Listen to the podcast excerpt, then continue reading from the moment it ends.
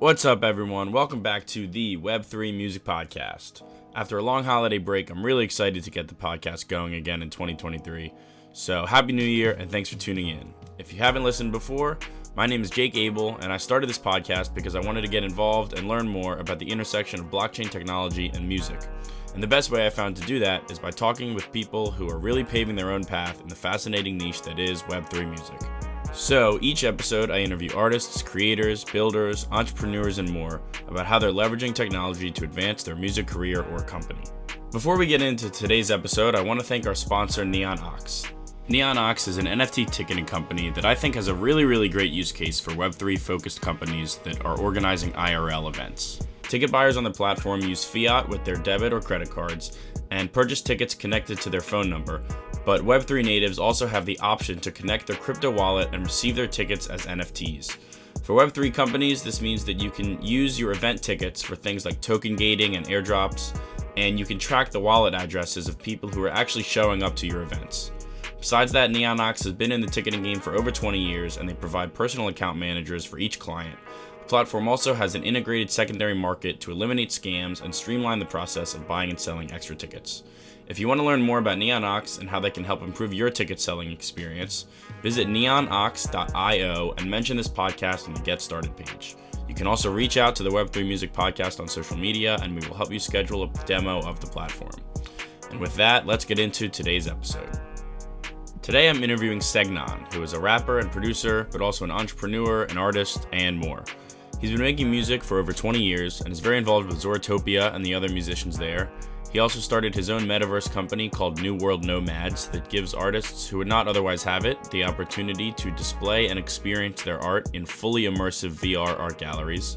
We talked about a lot of interesting things, including Art Basel and other Web3 conferences, Web3 music's emerging structure versus its Wild West mentality, AR, VR, and AI technologies and how they will develop and affect the way we create and experience art, what New World Nomads is up to, how he's onboarded other artists to Web3, and more.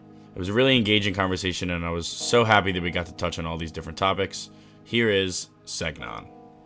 Of course, coming off of Miami, and, and you know when we met in that studio set setting, I was just kind of like, like you. I mean, you saw how inspiring that was, right? Like you go from room to room, and it's like, you know, one room you got EDM, one room you got like folk, you got Afro beats, and um, and people and everyone's just killing it, you know, uh, and um, and so yeah, I came back and I was just like, I'm super inspired. Plus the you know Zoratopia and the performances and um, you know, I was just like, all right, this is it's it was like information overload, creativity overload. Like I gotta I gotta do something. And so yeah, I, I just kind of was like, all right, let, let me let me let me just see what comes out of me. I didn't plan any of that stuff. Um, those aren't records that I like I'm looking to necessarily like put on a project. I was just kind of like having fun and uh, you know, not feeling so well. I was a little sick and I was like, all right, let me use this as motivation to create something.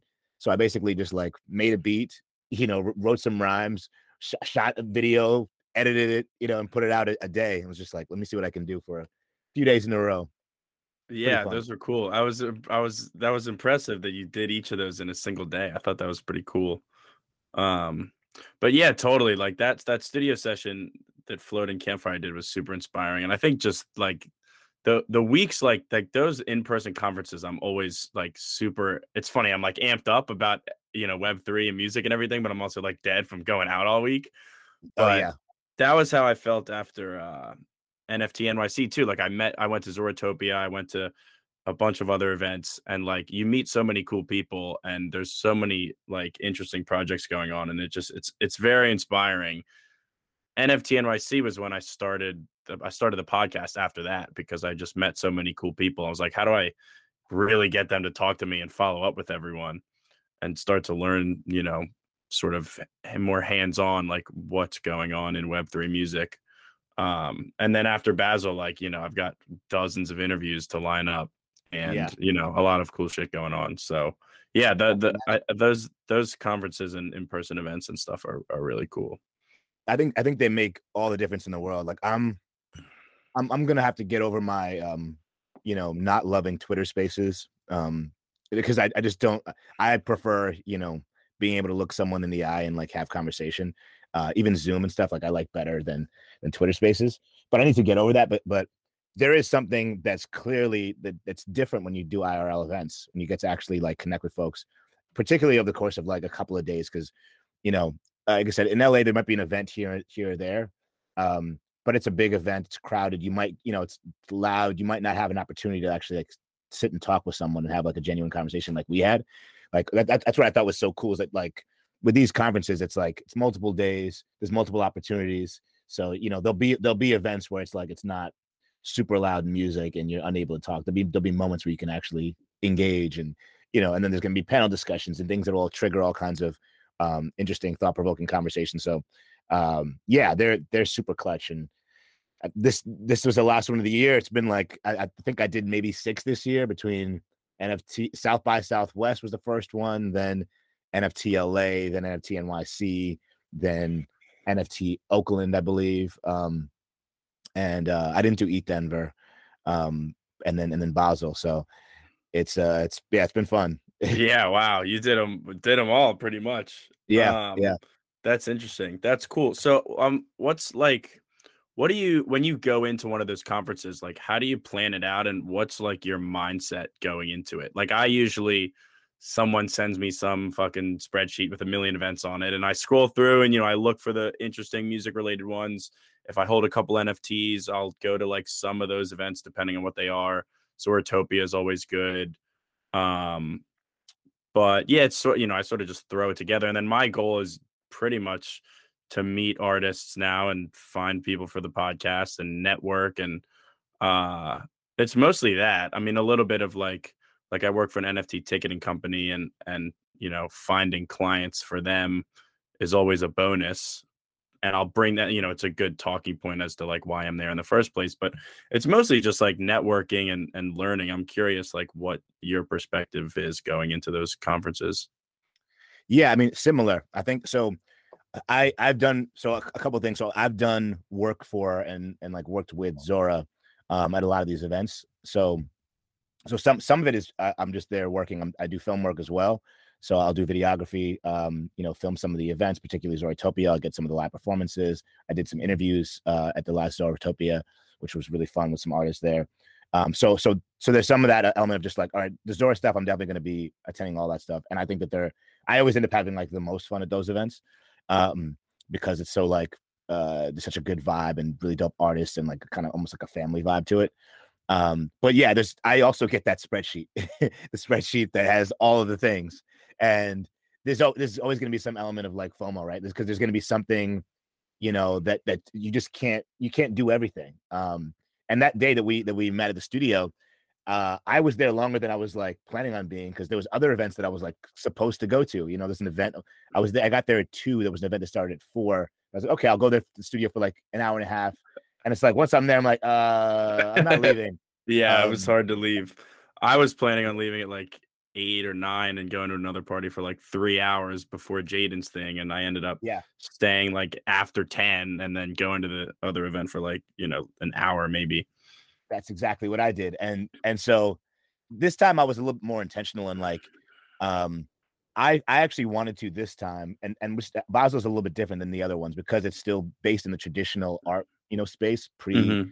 Web three, um, and so that's there's so much uh, there's so many events that are still tailored towards like the traditional art world, um, and there's still tons of Web three stuff. Uh, but I I actually wanted to go out and check out some like some traditional art as well. I just felt like, you know, let's not like you know, it shouldn't be this like divide between Web three and like the old, you know, traditional kind of galleries and uh, museums. And so I ended up going to um, museum and checking out some some really cool art.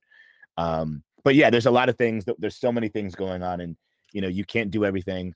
Um, I've gotten better at about like I've got friends who are performing at different events and like trying to you know hope hoping that everyone gives everybody grace because it's like there's a million things going on. I'll do my best to be places. I performed, um, you know, uh, at Zoratopia, and I had friends who who weren't able to come, and I'm like, yeah, I completely get it. There's a million things going on, so I think that um, they're always insane you know, people if they're going should always be prepared. Like you're probably not going to sleep that much. You're probably going to run around a lot. You know, um, but you're going to have a blast. You know, you'll probably need a few days. Just give yourself a few days afterwards to like recuperate. Yeah, yeah, definitely. Um, were you down there? That Airbnb you ran for Basel was that with the campfire people? No, it was with group? this is with a lot of uh Zora folks. So like I was with Latasha, Ja, Lawless, Latasha's DJ, and um and a whole group of us. Mariana was there as well. Um, so it was a bunch of artists and um folks working with Zora. I know Campfire had their own their own space as well, which is which is pretty cool. You know, it's it's, it's Um, not it's not that often we get to I feel like form like the Avengers and have like this you know crew of, of really really dope artists in one space. You know? Yeah. Um the Avenger yeah, the Avengers of Web3 music for sure. between between the campfire Airbnb and that Zora one, it was probably Oh. pretty much that. oh yeah. Is that mean, what you've done for other conferences? Is like just find a big group to stay with? Yeah, I mean, I'm I'm I'm like you know like so the the Zora crew include includes uh, Latasha's uh like crew called Lighthouse, which I'm kind of like honorary member of, um and so I end up I'm usually with them, um but uh but yeah, I, there's always a crew of of artists that either come by wherever we're staying or we end up going to someone else's spot. Um, like I said, the campfire was was super dope. They did a freaking amazing job, both with the studio stuff and like you know they had the brunch um just a really awesome thing that i'm like this needs to be a, a monthly event you know like if we could find a way we could find a way to do this in like and i would love to do that in multiple cities but uh but it would just be really cool to to, to continue that beyond just the the these kind of events that happen. Unfortunately it feels like they stagger like a lot of they do a lot of them at one point in the beginning of the year and then there's like breaks and then we kind of get one or two at the end um so i wish we could kind of have them more consistent throughout the year. Yeah, I know like uh like South by NFTLA and ETH Denver all like before like ETH Denver I think is the last one of those and it's like early March. So they're all but yeah, they're all like back to back like that. South by, I think Um, it's like a day. It's like a day. It ends like a day before NFTLA. I think. yeah. So it's like you come back from South by and immediately go into NFTLA. Yeah. That's wild. Yeah. It's I- yeah, hopefully I, I, I'm.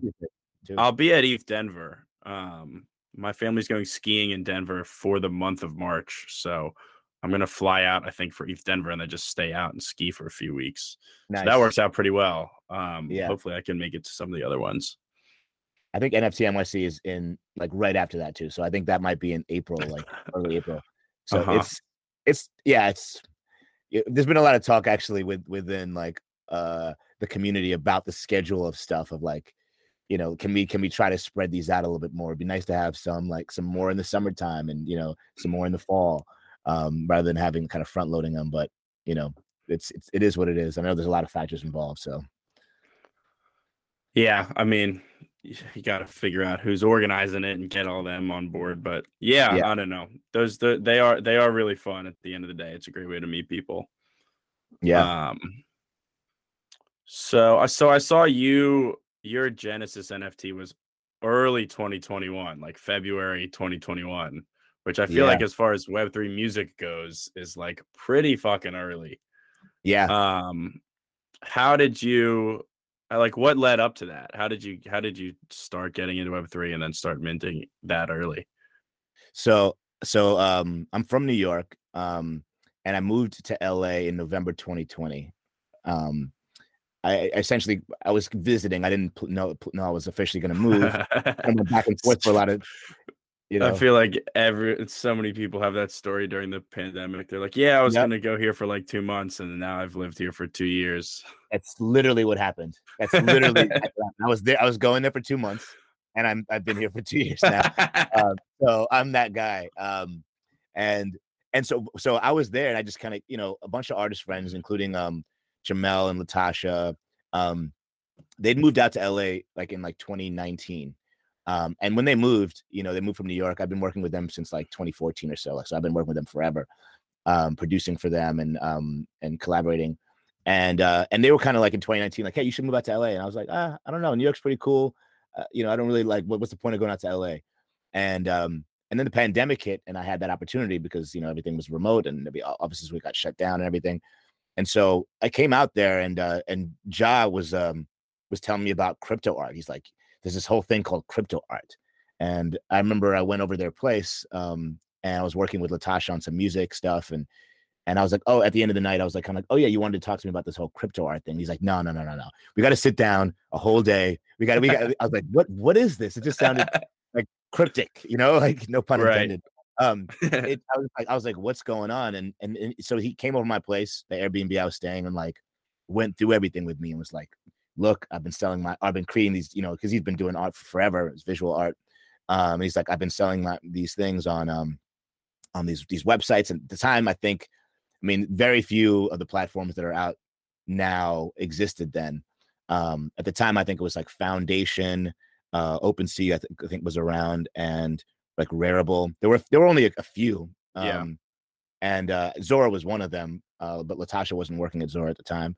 And uh, and he was kind of like, I was like, well, what's an NFT? What is an NFT? What what what can I do? And and I've always been creating uh, art. I've always been making music and like creating visuals. If you go to my Instagram and go way back, you can see that like I just used to I would make beats and make music and then just you know sometimes I would go online and find visuals that I thought were interesting and like edit them to my music. Other times I would shoot stuff myself um, or work with friends who would shoot things. And so I was kind of like I pulled from some stuff that I'd made back in 2017 and I was like, "Hey, Ja, is this an NFT? Is this what?" And he's like, "Yeah, man, it can be anything." And uh, and so I, I was like, "All right." I, he, he explained the whole MetaMask, you know, getting a wallet and like, um, and had a mint and everything. And at the time, I was like, the fees were insane at the time. The fees were like something like two, three hundred bucks, and I was like, I was like, really? Am I going to do this just to like? In my mind, what the equivalent of like posting something to Instagram? I'm like, I'm posting something for 200 bucks. Like what, what am i you know what am i doing here? And he's like he's like yeah just just trust me man. Like you know just just you know just put it out there. Like i was like, all right fine. So i i, I minted it um and um and then i didn't know what to do after that. Uh there there was no twitter spaces at the time. Um clubhouse was a thing but it wasn't really like it wasn't being used for nfts in that way there may be discussions about nfts but it wasn't being used in the way that people are kind of like launching and like being like hey everyone check out my my my latest drop. It wasn't being used like that. And so I just posted it on Twitter, shared it, um, you know, tagged a few different people, um, you know, some, some Ja and some folks retweeted it. And eventually, like actually not even that long, within a couple of days, actually someone picked it up, which was which was um just blew my mind. I was like, oh wow, someone someone bought my NFT. Um some random So- person who I didn't know. Someone bought it for like half an ETH too. Like Half that was ETH, yeah. serious. underneath. Yeah. Um, and I was like, okay, this that's pretty cool. And then I, I minted again, like maybe like a week later. I think I think I may have sold something for one ETH. Um, I can't exactly remember what the second one was, but it was I think it was a little bit more, whatever it was, definitely over 0.5. And it sold also. Um, then I put a third one out and it sold. And I was kind of like, all right, this is this is cool. This is interesting. I don't really I don't really fully understand what's going on and like yeah, you know. But now I got Um, a couple ETH in my wallet, so I- there's yeah, something yeah, to it.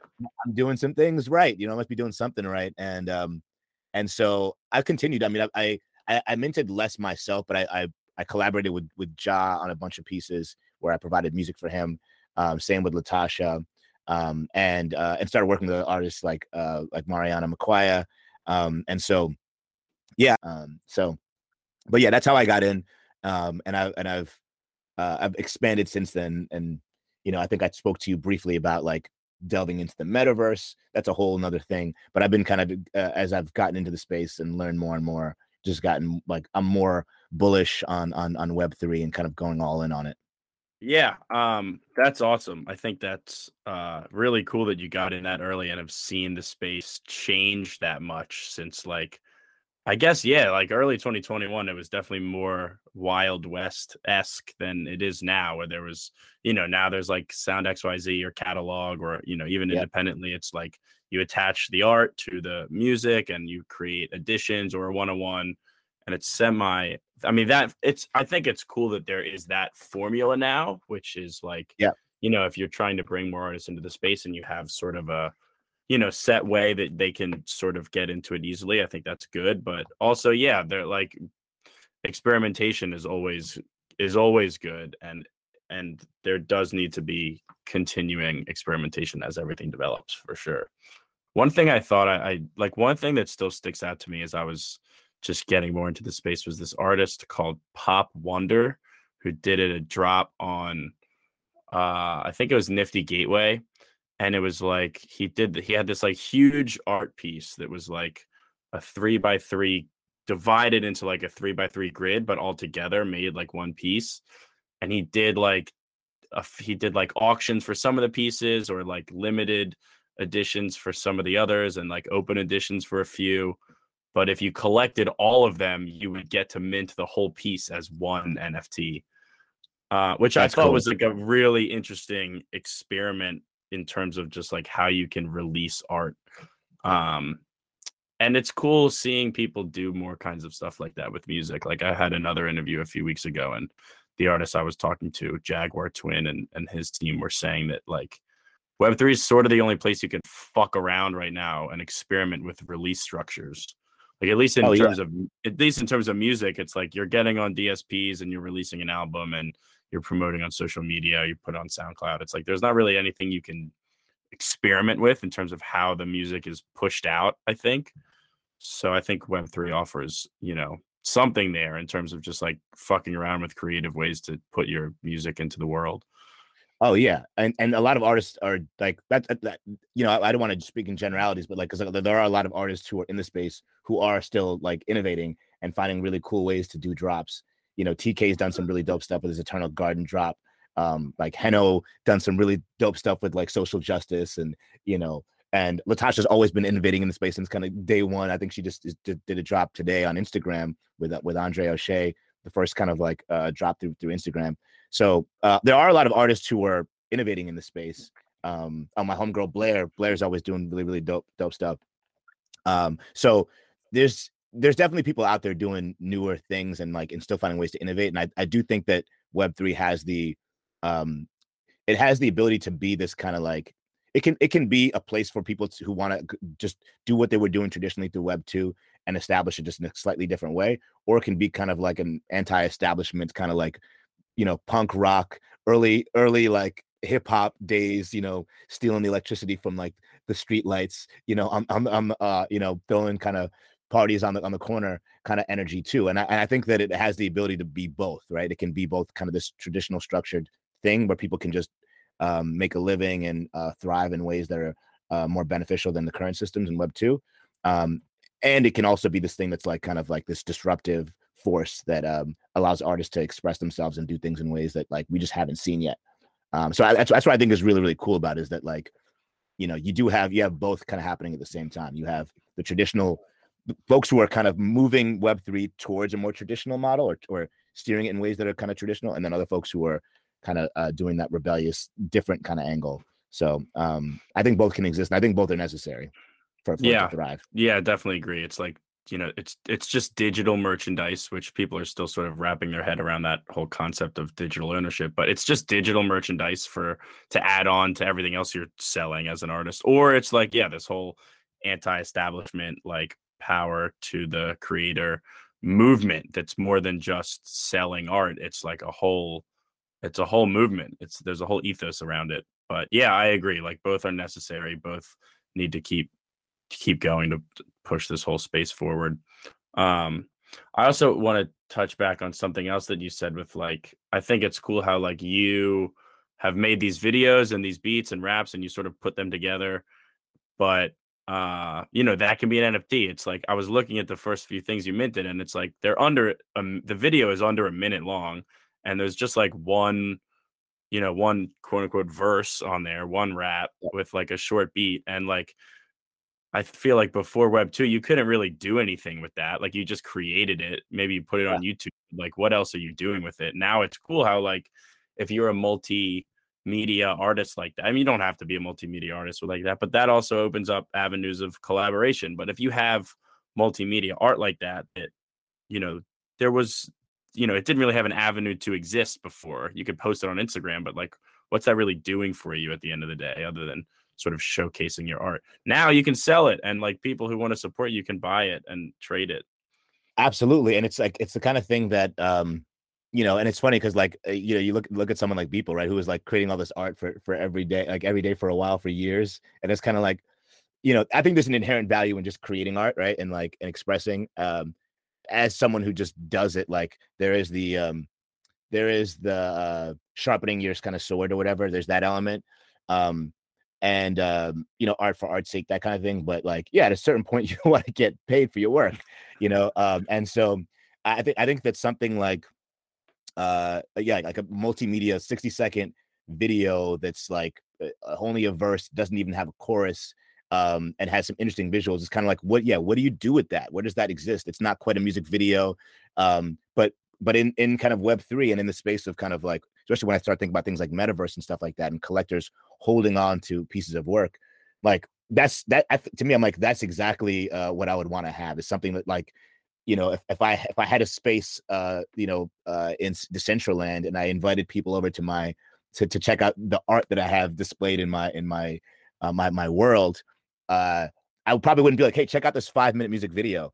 You know, uh, yeah, true, yeah, song. You know, I'd be like, hey, check out look out this really cool art that I, this art piece that I've got. It's a it's a 60 second, you know, snippet of a song from this artist that's like really, really dope that you may not have heard yet. Um, so I think I think it has appeal in uh in different kind of ways once you open things up to the metaverse and and in the web three community.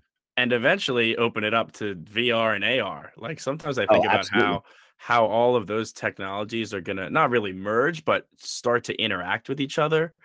Like you think about how like VR and AR will advance to the point where like Google Glass could like actually be a real thing that people use, and you can like you know change your clothes at the click of a button and then like have like digital art showcased on the walls like that type of digital art would be really really fucking cool to showcase on the walls.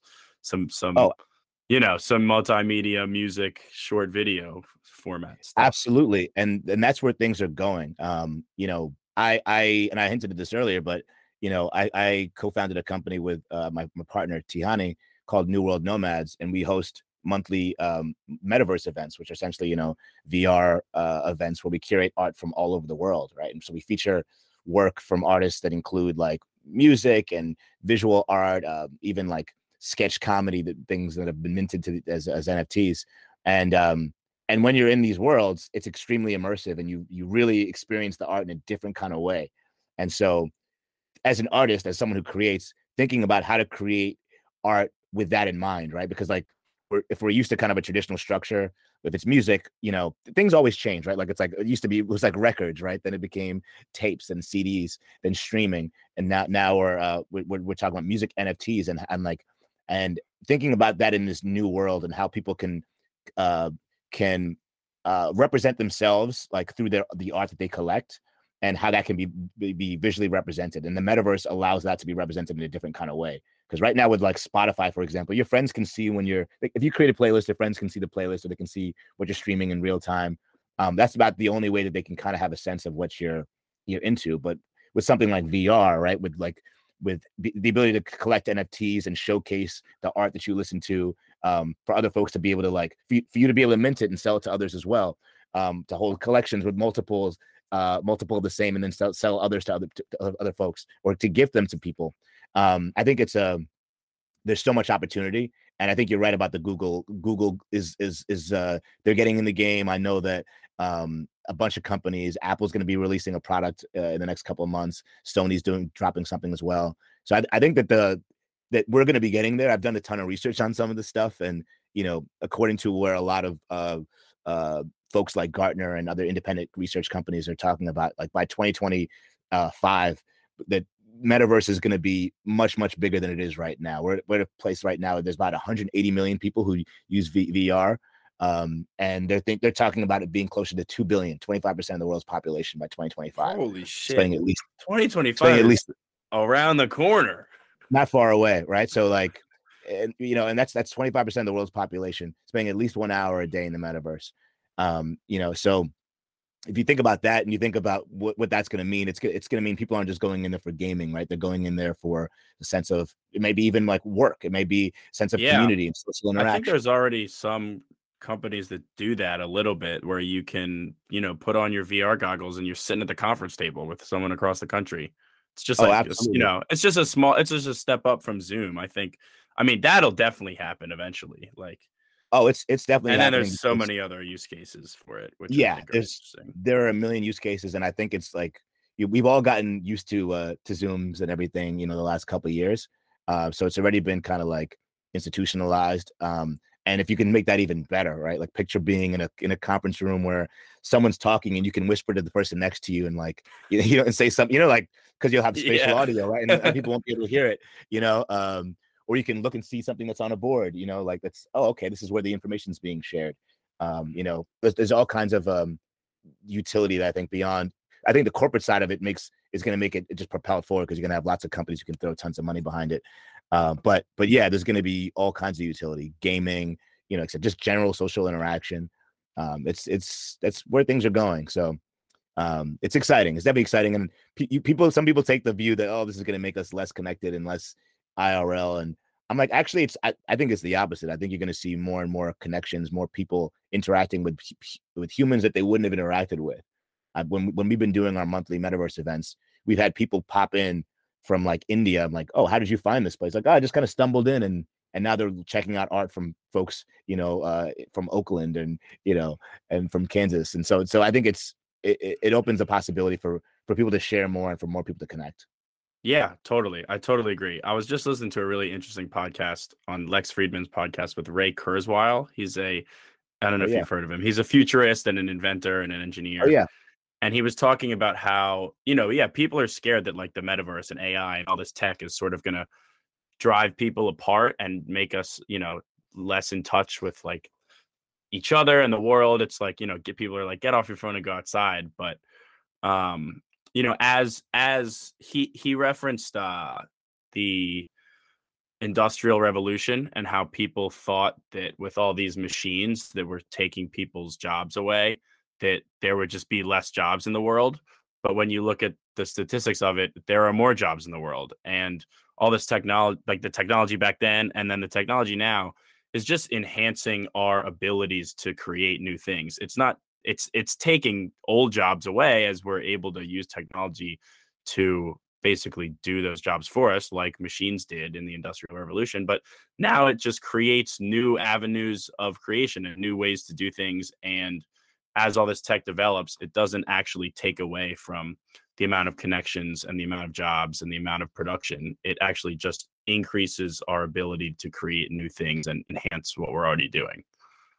Yeah, I think I think that whenever there's advances in technology, you always have that push pull, right? That like the resistance um it's it's a very human thing like it's a resistance to change right like we're used to what we're what, what we're used to we know what we know and even if what's down the road is better and offers more opportunity uh, and it could be more exciting and um, it's scary, right? Like, and, and I think that uh, for a lot of folks, they inherently have a have a reflex that's just kind of like, no, things need to be the way that they were. Uh, but like you said, the industrial revolution, there's there's tons of examples of you know emerging technology that's that's frightened people. Maybe it's even like uh, eliminated certain industries, uh, but it's created others, right? It's created brand new ones and new jobs.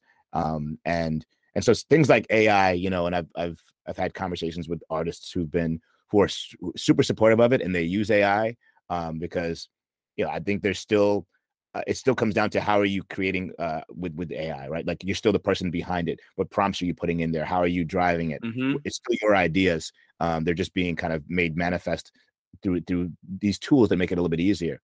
Um, but uh, but I've had friends who who've been kind of on the other side who've been like, this is terrible. This is the worst thing imaginable. Um, and I think I think they said, but whenever there's anything new, it's there's opportunity and there's so you could look at it from two different ways. You could look at it from a point of like a fear, or you could look at it like, all right, I'm just gonna I'm going to adapt and I'm going to utilize this, these tools and I'm going to leverage them the best way possible. This, at the same time, these artists are like a lot of these artists are worried about AI. I'm like this, but there's also this new platform called Web three, and there's this entire community of people who are now creating, um, you know, uh, commerce and uh, ability to, to live on their own without having to take traditional kind of like you have a lot of artists who do to just traditional jobs who like, oh, I work for this corporation and I do like their logos and stuff. I don't enjoy it, but I'll do it to pay the bills. And with things like Web3, it's like, all right, well, there's also this brand new um, you know, community that's allowing artists to sell directly to, to, collectors that exists. So there's there's I think it's like there's there's new potentials. There's things to, to be concerned about, but uh, I think the folks just need to be able to utilize the technology and, and think about how they can leverage it rather than just inherently reflexively being against it. Yeah, hundred percent. Could could not agree more. Um, with that, let's let's get into New World Nomads. Um, yeah, I was checking out the website, and it, I mean, it seems like you guys are doing some really interesting stuff. Have onboarded some artists to Web three, and you yeah. know, you were mentioning those metaverse art artistic showcases. I'd love to hear like, you know, how you started that and what you know what the mission and what you guys are up to. Yeah, so uh, it was a friend of mine, me, my friend Tihani, who I've known for about 10 years. She's a musician herself, really, really talented singer, creative director. Um, we both have a, a, unique combination of like uh, you know, I I have background outside of the music stuff that I've been doing for a long time. I've also worked for a hedge fund for uh, you know, over a decade, and and so I have a lot of corporate experience and experience as a creative, as does uh, Tihani. And uh, and we were talking last year, maybe a year and a half ago, about um about Web three and the NFT space and kind of what's going on, and like it feels like this this thing that's going to be emerging. Um, and we were both excited about this the idea of the of the metaverse um, and how art could kind of be it, it, felt in a different kind of way. Um, it truly felt like an immersive experience, and how we can kind of enhance um, how art's being experienced. And so we thought about um, we kind of were looking around and seeing, okay, these Oculuses exist.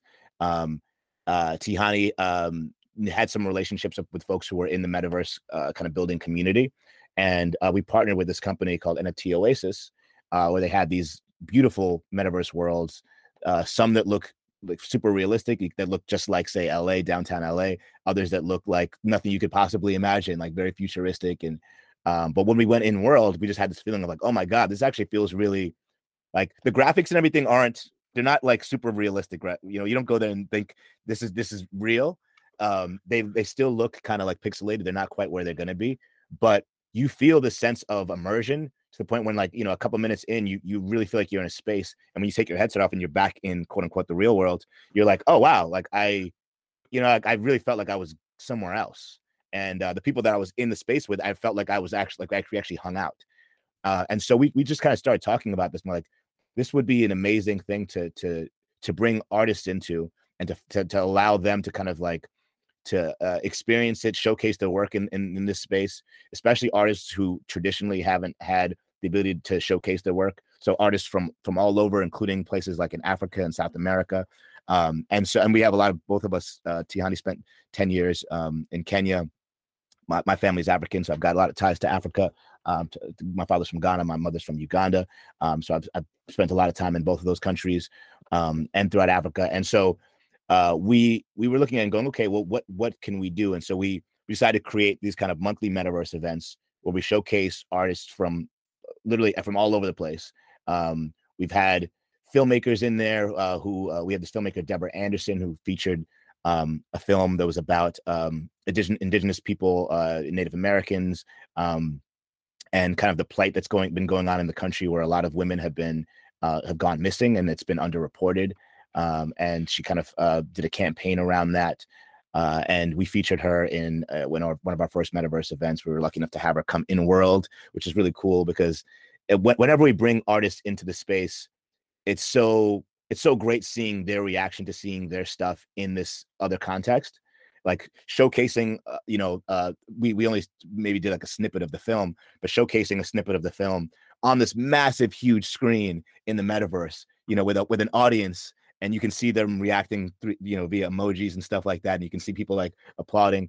It's a very, very different experience. Um, you know, especially for folks who, who who don't have any understanding or have very limited understanding of the technology. And so, um, so yeah, our mission has been to bring in artists, some artists who are even there's a lot of artists who are in Web three but don't don't really do much in the metaverse, right? They're, they're on Twitter Spaces, they're dropping uh, NFTs, but they've never been in the metaverse. So bringing some of them in the space, and then other folks who are not even uh, who are not aware of Web three, who don't know much about it, um, bringing them in, and it's like I said, we we uh, we actually have like a couple of like testimonials of just artists who are just like, oh my god, it's I was so blown away. This is this is such an amazing experience, um, and so yeah, our plan of, over the next year, we're going to actually be switching from doing a monthly event to making it weekly. Um, and we're going to be kind of like expanding to do IRL events as well because one of the, the things that we want to make sure is that a lot of folks don't have uh, the headsets yet, right? Like the headset that like the hardware is one of the I think limiting um, uh, issues right now because it's a little bit uh, expensive. They're still a little bulky. You mentioned Google Glass. I think that when, when things get to a point when like it feels like you're wearing glasses and these things are accessible to everyone, that's when you're going to see kind of basically mass adoption. Um, but, but in the short run, um, we're we're going to be doing uh, next year uh, IRL events where we we have um, headsets. We want people to be able to experience it themselves, to just go in there and try it out. Um, and because uh, everyone who we've kind of brought in the metaverse has been like, wow, this is this is going to be a thing. You know, everyone kind of like no no one's like, oh, this is kind of everyone's like, this is going to be a thing. This is really really dope. This is really awesome. and so we've been kind of like um, looking at different ways to. Um, I, I, don't want to give up too much of our special sauce, but we have a lot of really exciting things happening. Um, partnering with NFT Oasis, we're doing things where p- people don't have access to headsets. There, there might be uh, other ways for them to connect, whether it's through a mobile, um, through their phones. Um, browser based is, is available right now. It's not as cool, you know, but um, but there's a lot of cool, interesting technology, including live music, live streaming people into the metaverse, live performances, stuff like that that uh, we're going to be doing next year. So, um, yeah, very, very excited about New World Nomads and what we're going to be doing. Yeah, fuck yeah, that's cool as hell. That's awesome. That's very exciting. Um, you you got. I'll have to show up to the next one. I still. Oh yeah. Haven't. I still. You know, I've been in Web three for a year plus, and I still haven't really done anything in any of the metaverses. But uh, my dad has an Oculus, so maybe I'll borrow it and show up to the next one. And absolutely, uh, that's cool, man. That's really interesting. So do you also so you're showcasing like artists, filmmakers, com- com- sketch comedy? That's pretty cool. Yeah, um, yeah. But so like is it a way for artists to showcase and sell their work also? Like are you yeah. um you know, are people selling piece like NFTs through these galleries? Yeah, so most of the um most of the the pieces that have been we've displayed have been available as NFTs that people can purchase. Um, and so yeah, people can can go in there, check out the art, uh, and then go ahead and, and buy NFTs there. Which uh, one of the cool things about about the metaverse, again, like you, you can just have people kind of stumble into our our world. So uh, it allows like for people who aren't, you know, like with Twitter Spaces, I feel like of course you could stumble into Twitter Spaces, but I feel like you kind of need to know what you're looking for, and you know you kind of need to know okay, follow certain people. Um, with with the metaverse, you know, uh, especially we, we use and we use uh, Altspace, which is you know through through Meta. Um, if you're just kind of roaming through Altspace, you can just kind of see that there are multiple there's events going on. There are other people doing other events. But if you kind of look at ours and go, oh wow, that's okay, some New World Nomads, uh, you know, really cool art, mixed media. Let me see what that's about, and you can stumble in and then learn about um, about NFTs and learn about these artists, and then go ahead and and, and learn more, uh, pick up pick up their NFTs if you want to and that's that's been happening uh, with a few artists that we've we've uh, kind of uh, like had their premieres be in the metaverse. So um, it's been pretty cool. It's been pretty cool. Yeah, to, to that's, that's really more. cool. Yeah, on on like Twitter Spaces, you know, I'll get some good suggestions for spaces, but it's usually because like you follow the host or you follow the speaker. But yeah, that's yeah. cool how in the metaverse there you can literally just like look around and find shit. Um, yeah. So you're doing it through Meta. Uh, do they aren't they charging like fifty percent on everything sold in, the, in their metaverse or something like that? No, was we're not. Well, we're not doing our um like the, the Oculus and Altspace. It's all it's all through um it's all through Meta, Facebook. Uh, but the actual uh, events that we do, they they're not tied into it at all, right? And okay. so and the, and the sales are not going through them. Um, gotcha. Um, they, are still going through the traditional platform. So if people want to purchase NFTs, they still can go through Foundation or through Zora. Okay, I got you. It's just the way to display it, but the actual yeah. sales and stuff are on those other platforms. Yeah, yeah, yeah, yeah. Do you guys charge a like gallery fee to the artist? No, no, no, we don't. Um, Fuck so yeah. yeah, no, no, we yeah, we, we don't want to. So like our our goals are like we have a very like we know, we know we're very Web three ethos. You know, yeah. Uh, we're artists ourselves, right? We we we don't want to um take away from the artist if if they uh if their art costs if they're charging what they're charging that's what they're going to get paid and that's what they should get paid yeah um, so we're just basically creating this this uh this avenue for them. Um you know we've got other means of which we're going to be monetizing which don't involve having to take subtract anything out of what the artist is, is trying to sell. Yeah. um and you know we're we're also going to be unveiling some of those things including things like you know if people want to have like advanced and more in-depth kind of understanding of like of how to navigate in the space um more specifics about like marketing and promoting uh like uh, individual drops and things like that you know we, will offer services and things like that uh but when it comes to like okay if you want to be displayed there and you want to sell your work no we're not charging anything for that yeah good on you that's that's great that's yeah. cool how do you think about uh curating these different showcases like how do you find artists and how do you think about like you know who are we going to showcase this time and how, what's the curation process like well, we definitely want to. We we we have a um. We kind of have different uh, ideals in terms of like we want to make sure that we're uh, representing folks who, like I said, have not traditionally kind of had their art displayed in traditional galleries. Um, so going to communities that have um, you know, been underrepresented is uh, is certainly things we do, and and we have just kind of through our networks um, of having been creatives in the space for you know decades between the two of us, uh, we have big you know artistic communities, and we have referrals through things like that, uh, and then through the Web three you know community, uh, we also kind of have been pulling in artists who who are established in Web three, but just haven't had the opportunity to do anything in the metaverse yet. Um, and so it's a combination. We we, we want to make sure we're uh, we're covering different kinds of uh, of media, so it's not just you know just music or just visual art. Um, or just as you know, digital art. It could be photography, it could be uh, documentary filmmakers. Uh, so we want to cover, and we've been doing a pretty good job of covering a, a spectrum of, of, various artists. Um, and even and next year we're going to be expanding to to to also include things like wellness. Um, and having uh, you know uh, meditations in the in their sound sound baths and um, restorative things, healing things as well. So it's not solely just about um, uh, the, the purpose of, of being to sell art to folks. Uh, we also we just want to create experiences where people are really kind of like expanding their their consciousness. You know, whether it's through consuming art or through kind of wellness practices as well. Um, so you know, we, we we're, we're very open, and if folks are interested, you know, they can reach out to us at New World Nomads. Uh, reach out to us on Twitter. Go to go to our website. So if anyone's got any recommendation for really dope artists, we're we're always open for that. But uh, but we also just through our networks have, you know, we have a pretty pretty wide list of folks that we can pull from. Yeah, cool. Uh, I'll definitely link New World Nomads and and all of your stuff in the uh, show description when I release it, so people can find you. But that's cool, man. That's that's really exciting. Um, do you have any other plans for next year with with New World Nomads or just like with your own music that you want to talk about? Yeah, I mean, so I you know, I kind of went a little bit into New World Nomads. Like I said, we're going to switch from a monthly to a weekly model, and uh, and you know, folks will be seeing a lot of that. We'll be promoting a lot of that on Twitter as well. Um, as far as uh, music, yeah, I, I, I'm going to be putting out a lot of music next year. So I feel like I've what I've been doing this year for the most part has been kind of stacking up a lot of stuff. I've been producing for a lot of different artists. Um, and next year you're going to hear a lot more of me, like m- me as as an artist. Um, I'm I'm doing a lot of collaborations. Um, I've got a few that people are going to kind of like not expect to hear, which I think is going to be exciting because it'll be it'll be very very different. Um, so January, February, March, like like my Q1 is looking like it's going to be a lot of uh, a lot of different drops uh, mostly that are going to be collaborative. Uh, and then I'm going to be releasing my album next year as well. So, um, you know, I, I, I, had conversations with folks. I, am I'm, I'm a firm believer in albums. I think albums matter. Um, I, I love singles and I love uh, releasing individual drops and things like that. But I think that the album still matters and having a body of work that people can listen to. So um, I'm excited to uh, to share that next year. Yeah, cool. That's exciting. Um, we didn't really talk about your your background in in music. So it sounds like at least so far you've been mostly a producer in what you've been putting out. Um, like how long have you been producing?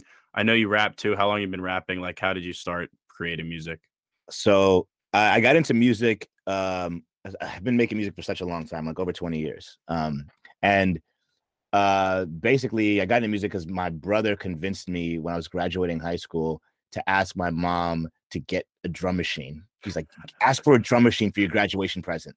Because I, I, didn't I didn't know what I wanted. I knew I was gonna go off to college. I was like, I guess I could use a car, but I'm probably gonna be just at college, just chilling. I'm probably not gonna need a car like that. And he was like, get this, get this drum machine. I was like, all right, sure. So she, my, my mom got me this drum machine, and um, I tried messing around with it. Um, and I was it was I was okay with it. I wasn't great on it, and it was time to go to college. And I was like, I can't take this thing with me to college. What am I going to do with uh, this? Is going to fit in a dorm? Um, and so I left it with my brother, and um, and he kept encouraging me. You know, he's like, you need to just make music. You need to get into this. And I was like, okay, yeah, I'm, I'm in school. I'm not really thinking about that. Was he and, making music at that time? Yeah, he was. He was rapping. He was rapping. Okay. So, and he's like, yo, I need a producer. Yeah, yeah, pretty much, pretty much. And so, um, so I go off to college. Um, didn't do anything with music, and and he comes to pick me up at the end of a semester and arrives early and uh and is like hey i'm going to download this program um on your like high speed internet you've got in college. And uh i was like okay cool. And he downloaded um FruityLoops um which at the time was like FruityLoops like version one. It was like FruityLoops like i think yeah. it was actually FruityLoops two. It was like version two. Uh this is how long ago it was. And um because now they're on like 21 uh-huh. And uh and I downloaded it and didn't know anything about it. Went home. We had been moving out of my out of my house, like the childhood house that I've been raised in. Like my family was moving out of there, and so we didn't have anything basically in the house. We we cut off the cable. We actually didn't even have any internet, and so I was like there at home with like nothing to do. And I was like, what am I gonna do? Oh, I guess I have this program that my brother just downloaded to make beats. I was like, all right, I guess I'll mess with that. So I spent the entire summer basically making beats, um, sending them to like playing them for my brother, and he would say that they were awesome. They were not.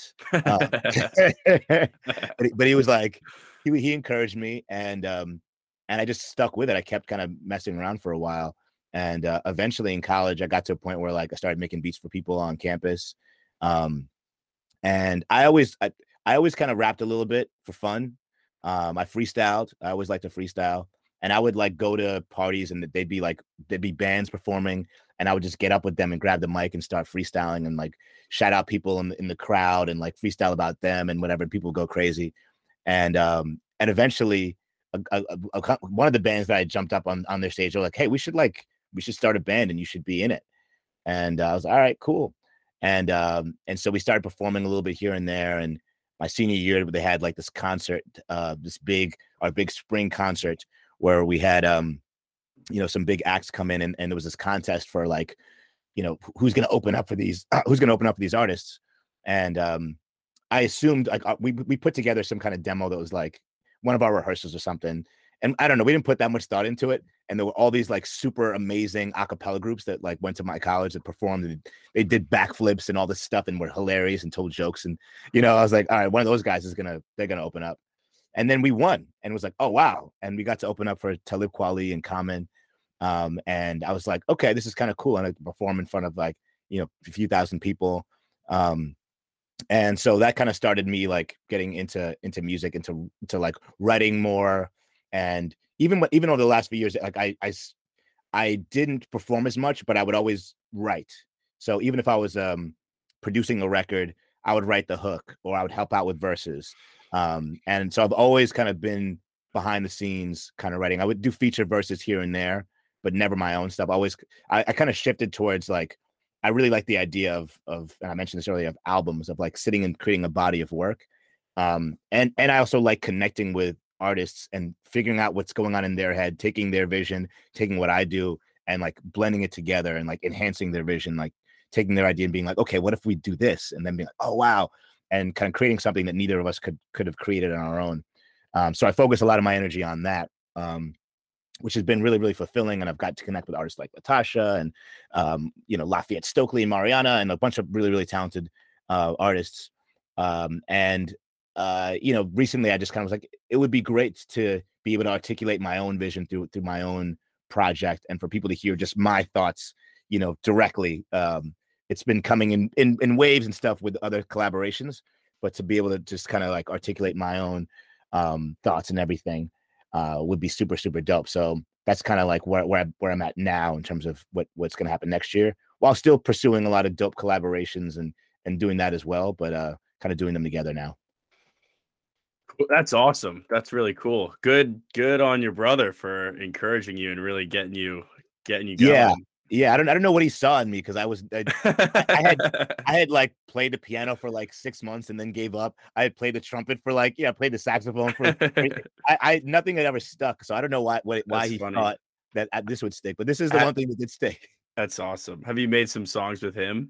Oh yeah, we we have a whole album, a whole album. Um, and I'm actually going to be releasing that next year as well. So gonna yeah. be what? Gonna be releasing that album next year. Oh, well. cool. That's yeah, awesome. That's yeah. really cool. Um, I guess as we're sort of wrapping up here, I don't have too much time left. Um, do you have advice for other artists looking into? I guess like maybe not necessarily look. Usually, I say like, do you have any advice for artists looking to get into Web three? But what would your advice be to like an independent artist or producer? And maybe that is try to get into Web three, and that's probably part of the advice. But just in general, like if someone interested in pursuing music, like what do you think based on your experience, you would have advice for them? Um, it, you know, I, have I've spoken to a lot, so like I've it it depends on all the artists. It depends on them because there are definitely artists who are resistant to Web three, and I understand it. So what I do is like I explain my experience. I try not to to like to sell people too much on Web three. Um, I also let them know that like so I, I, let them know about all the things that that that everyone knows, right? Like talk about how you know record labels and there's no middleman. You get to sell directly to consumer, to, to your fans. You can price things out yourself. You have your own sovereignty. You can release whatever you want. It doesn't have to be um, a traditional kind of way. It can be a video. It can be part of a video. It can be whatever you want. So I explain all of that. I explain kind of what it is and how it works. Um, but but I uh, I also let them know that it's also a grind. It's not um it's not uh there's no like easy just it just happens. You just mint it and all of a sudden you get sales. Um you do have to Sounds like you did that. I did that. I did do that. that was that was a different time. A different time. And and the funny thing is, I told folks back then that that's all you needed to do. And, and, then when they got in, things by the time that they got in and listened to me, and actually because it took a while for them, to, yeah, you're yeah, like, yeah, how yeah. come I didn't make three thousand dollars in them in two weeks? Yeah, yeah, exactly. And you're like, honestly, I don't know how I did it. Well, I, I, I what I tell them is like things have changed, and like, and also, I, I was at least a little bit active and I did know people. I did network. I had Yeah. networked a little bit. So Mhm. so I let them know like it's it's also part of it is, is networking. You have to you have to the same way if you've got a song you're releasing on Spotify or whatever, like you're gonna need to to promote it, right? You're gonna need to grind and let people know about it, put post it everywhere, have all kinds of you know behind the scenes making ofs, whatever it is, like to, to get people to talk about it and to think about your record. And so the same thing with with with Web three, you're gonna need to to be on Twitter. You're gonna need to be shilling your your stuff. You're gonna be on Twitter Spaces. You should probably network with other artists that might be interested in in in in, in working with you or or or purchasing your stuff. Um, so you need to be out there. So I I, I don't um I, I let people know the, the potential for Web three. I let them and there's vast potential, and I'm very clear on like how how the, the ceiling for that is like you know beyond uh I think beyond uh what you can do through Web two. That's what I think. Um, I mean, why But- not? You know, you can do web two at the same time. You just it's just another avenue. So it just increases absolutely. the ceiling, I think. Exactly. So I let them know that, but then I also let them know like it's you still do have to grind. You still do have to put the work in. You have to put time in. Um and uh and so they shouldn't kind of assume it's going to just be kind of free easy money or whatever. Um but but I think there's limitless potential and I think that if, like I, I do get frustrated when I have when I meet artists who are super super talented and they're like, yeah, I just don't want. I it just seems weird and I, I don't get it. The, you know the the the I, there's too many words that I don't understand and someone mentioned something about Genesis and you know uh poly and I don't know what that is and you know uh, XYZ what what I, I don't get these websites like people people who just like they the, are just averse to it for like reasons that are somewhat nonsensical you know Right. just, just kind of like all right well I can explain what that is that's not it's not as complicated as you're ma- making it seem um so I just make sure that folks at least have some information so that they can make the decision for themselves because I understand some folks like to do things the way they like to do it is exactly what we were talking about before with, with the AI conversation. Some people like to to stick with what they know, you know. Um, uh, but I have had the benefit of like uh, I've I've spoken to a few artist friends of mine who were very very resistant early on, and then they've seen me, uh, you know, kind of doing what I've been doing and and getting some success in the space, and they become oh actually what's going on over there? I see your you know I see a lot of clips of you. I see video of you. I see you performing. I see you know I see you selling some things. Um, and and so I think that like in some ways actions speak louder than words. So it's kind of like I'll just show you. eh, You know, I could try. Like, I, I'll I explain it to you, but if you're not if you're not interested, if you're not going to take the take it and, uh, and run with it, I'm just gonna have to show you, and then hopefully you can follow my you know example. Yeah, definitely. I think even with onboarding people to the space, like showing them in person events and letting them talk to people in real life is a great way to get them on board, at least more interested from the start. So, yeah, that's a cool approach. I guess I'm sure you've just seen mixed reactions from all the artists you've talked to in terms of their sort of engagement level with it. Yeah, some some people. I mean, I've got artist friends who don't want to do social media, right? They're like, I, Yeah. you know, like I'm a musician. I'm not trying to spend my time on, you know, on TikTok uh, or Instagram. Like, I, I, I make music. I'm not a content creator, right? Like, yeah. they hate that word content. So like, they look at web. Some of them look at Web three as like, you know, ten times that, right? It's like it's like another another layer. It's even more complicated, more involved than social media. Um, and so they just want to. I just want to play music. I just want to play songs. I want to, you know, um, perform in front of people, and that's all they want to do. And I, I again, I get that. Um, but uh, to me, I'm kind of like, you just got to get over that first initial hurdle. Um, and like I said, it's easier to show than it is to to sometimes explain, especially when people when it's new lexicon and you know new technology and um, you know at, at this point, some folks would rather be like, if I was like, I, I give you half an ETH or I give you like 50 bucks, but give me the 50 bucks. I'm like, I don't think you know how this works. Um, so you know, it's just it's just a, a, question of like what's familiar, you know. Um, but as long as people can see, when once people can see things with their own eyes and go like, oh, Seg, you were here and now you're there, and I'm like, yeah, yeah Web three. Uh, then then I think you know, and I think the more examples of that that happen, the more you're going to see, you know, artists diving into the space. So do you think longer term it, it like most artists will be into it or how do you how do you see it all it developing in the broader music landscape? Well, yes, I think I think uh, emerging artists. I think most of them will. When it comes to like people who already signed to record labels, and that's a whole nother conversation in terms of what the record labels are uh, are gonna gonna do about that, um, and what uh, what kind of rights the artists have.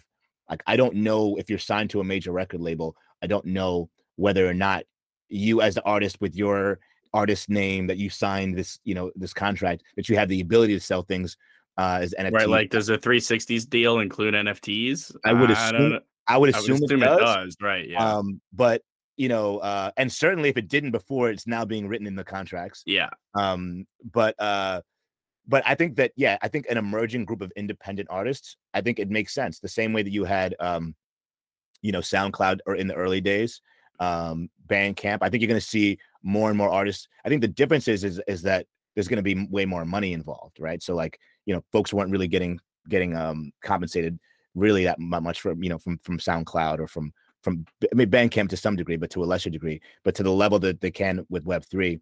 So I think that's going to lead to um, I think that plus the innovative ways in which people can distribute is going to lead to um, to more and more artists coming in the space because I think once people realize you can do whatever you want and you have the ability to utilize to not, not just your ability as an artist, but this tech this technology, you know, we you get into things like, you know, token gating, you know, uh, your music and um, creating these like experiences for your fans that they couldn't otherwise have. They just couldn't get through a traditional streaming.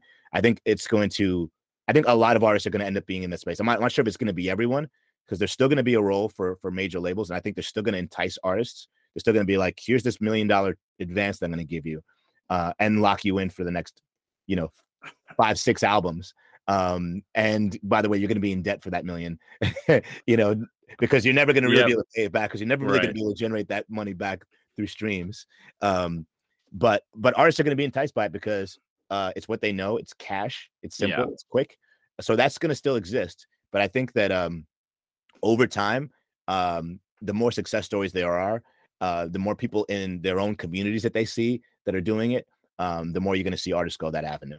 Yeah, definitely. And I think like over the next, you know, you give the music industry 5, 10, 20 years, everyone who comes up in that period, like, you know, every year the percentage of like new artists getting into Web3 is going to get higher. Oh, yeah. To the point where like, you know, you give it 20 years and, you know, if you're a new artist, you have a Web3 aspect. And maybe it doesn't take 20 years, but eventually, like, I think most artists will have some sort of Web3 aspect of their music careers going on. Yeah. And I think, um, I think some of the hurdles that exist now, like, I don't think that they're huge hurdles. Right. Like, yeah, yeah, something, yeah. Something like, like there'll be a package, right? Like there'll be some, someone will charge artists to say, I'll, uh, you give us a fee and I'll, we'll set up everything for you. Right. Like we'll set up your, your MetaMask wallet. We'll, we'll onboard you. We'll get you access to these platforms. We'll get you invites to you know, whether it's catalog or Sound XYZ, whatever it is, we'll get you, we'll do all the work for you. So you literally just have to be an artist.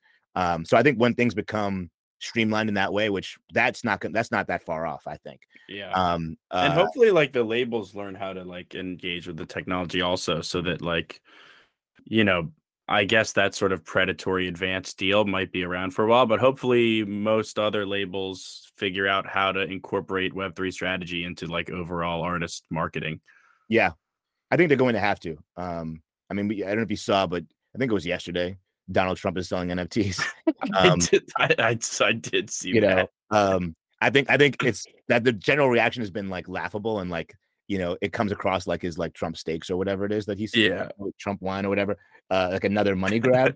um, but but uh, hey, it's still still Donald Trump, right? He's still got about half the country who who um, really really supports him and so and he's an influence you know so like yeah you, you never know. Like, there, there may be some people just go, okay, NFTs. I kind of heard about it, but Trump was saying something about it. Let me check it out a little bit. Yeah, he's pro- he's definitely touching on like a different market than Web three has already. A different market. Yeah.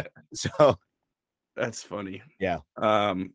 yeah, that's pretty funny. I guess is there any? I I feel like I touched on everything that I wanted to ask you about. Is there anything else that you think we haven't touched on, or any questions that you have for me that you want to ask before we uh wrap up here?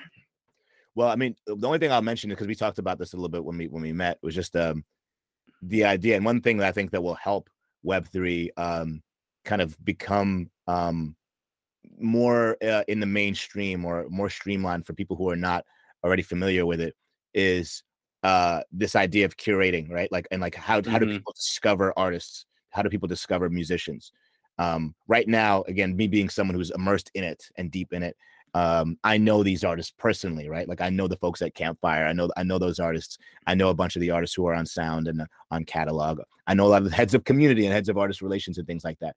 So um i'm i'm in it but if you're someone who uh wants to learn about um the next really great talented artist that's not uh, primarily promoting their music through web 2 um, how do you discover those artists? And i know that um, float is doing a lot of things to kind of like um, create some kind of system that will make it easier for people to understand and disseminate between all the artists that are there what's really really dope what's really really cool what's exciting what's what's the great music that i need to hear about um, so i know float's float's doing some things we talked a little bit about it but i'd love to hear from you a little bit about like your perspective on it. Yeah, Float's definitely trying to do that. I mean, it's the the site so far has been pretty basic and they're actually sort of going under maintenance for the whole thing and trying to really hone in on the website as a product offering and I'm helping beta test it and sort of give ideas. But, you know, so far it, basically works where you can submit links to songs or or you can submit your own files to your own music, but you submit music to the platform and then people can vote on it and you can see you know what songs are getting up votes what artists are getting up votes um, and it's just sort of a way to filter you know what music is popular and then i think hopefully as they develop the site um, you'll be able to like really fine tune how you're filtering that music so you can search it by genre or tag or like vibe or playlist or like location of the artist and uh you know how many upvotes they're getting and you can sort of it's it's it's all about community curation so it's it's you know the way you get the way you get active on the platform and the way that you're allowed to you know eventually create your own playlist and upvote other people's music is by earning upvotes yourself they call it cosigns. So earning cosigns yourself is how you earn tokens and then um the broader vision with it is that as you earn more tokens you will have you know they'll assign value to the tokens down the line but so far if you earn enough you earn like 50 tokens which is like four or five upvotes then you're allowed to upvote other people's music. So nice. it just goes back to community curation where like if you're sending in good music that people like then you know you're gaining traction in the platform and then people will eventually be able to follow like you know keep track of the curators that they like so like if I notice that, you know, Segnon is sending in a bunch of fire music all the time, I can check out what you're sending all the time. And now that's a way for me to find new music. And, you know, if you're if you're sending in a lot of good music and earning a lot of cosigns, your profile will show that. And so I'll be able to find the good curators and then find what the good curators think is good music.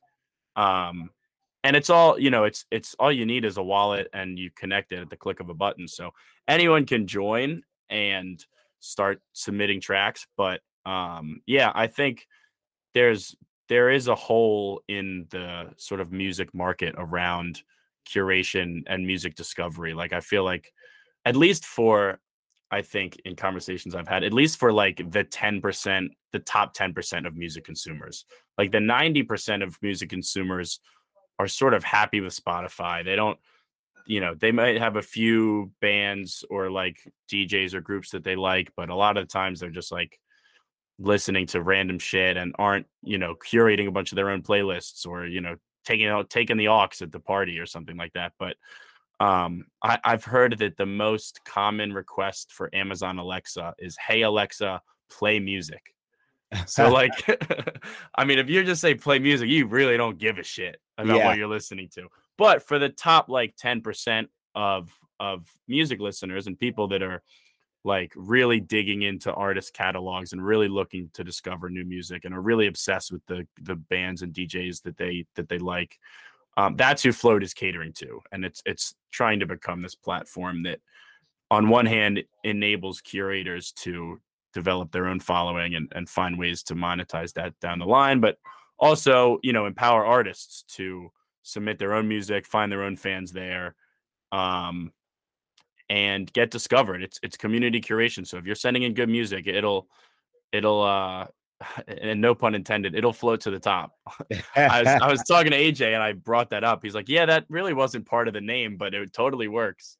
Um, oh yeah, so that that's what they're all about, and um, you know, helping artists get full time into into music. And I think Web three is a great avenue for that. So it's also an avenue for them to find artists that can become popular on the platform and then help them bridge into web3 by sort of explaining like look we have this web3 community and they all are already supporting you on the platform if you you know make the jump into this ecosystem you know there's a support system already waiting for you um so it's really cool the as the site develops i think it's going to be a really really great product for all of those things that i mentioned right now and uh, I'm excited to start beta testing it. They got a lot of exciting stuff going on, and are getting more into content creation also. So that studio session was one example of it, and they're hoping to do more things like that in the future.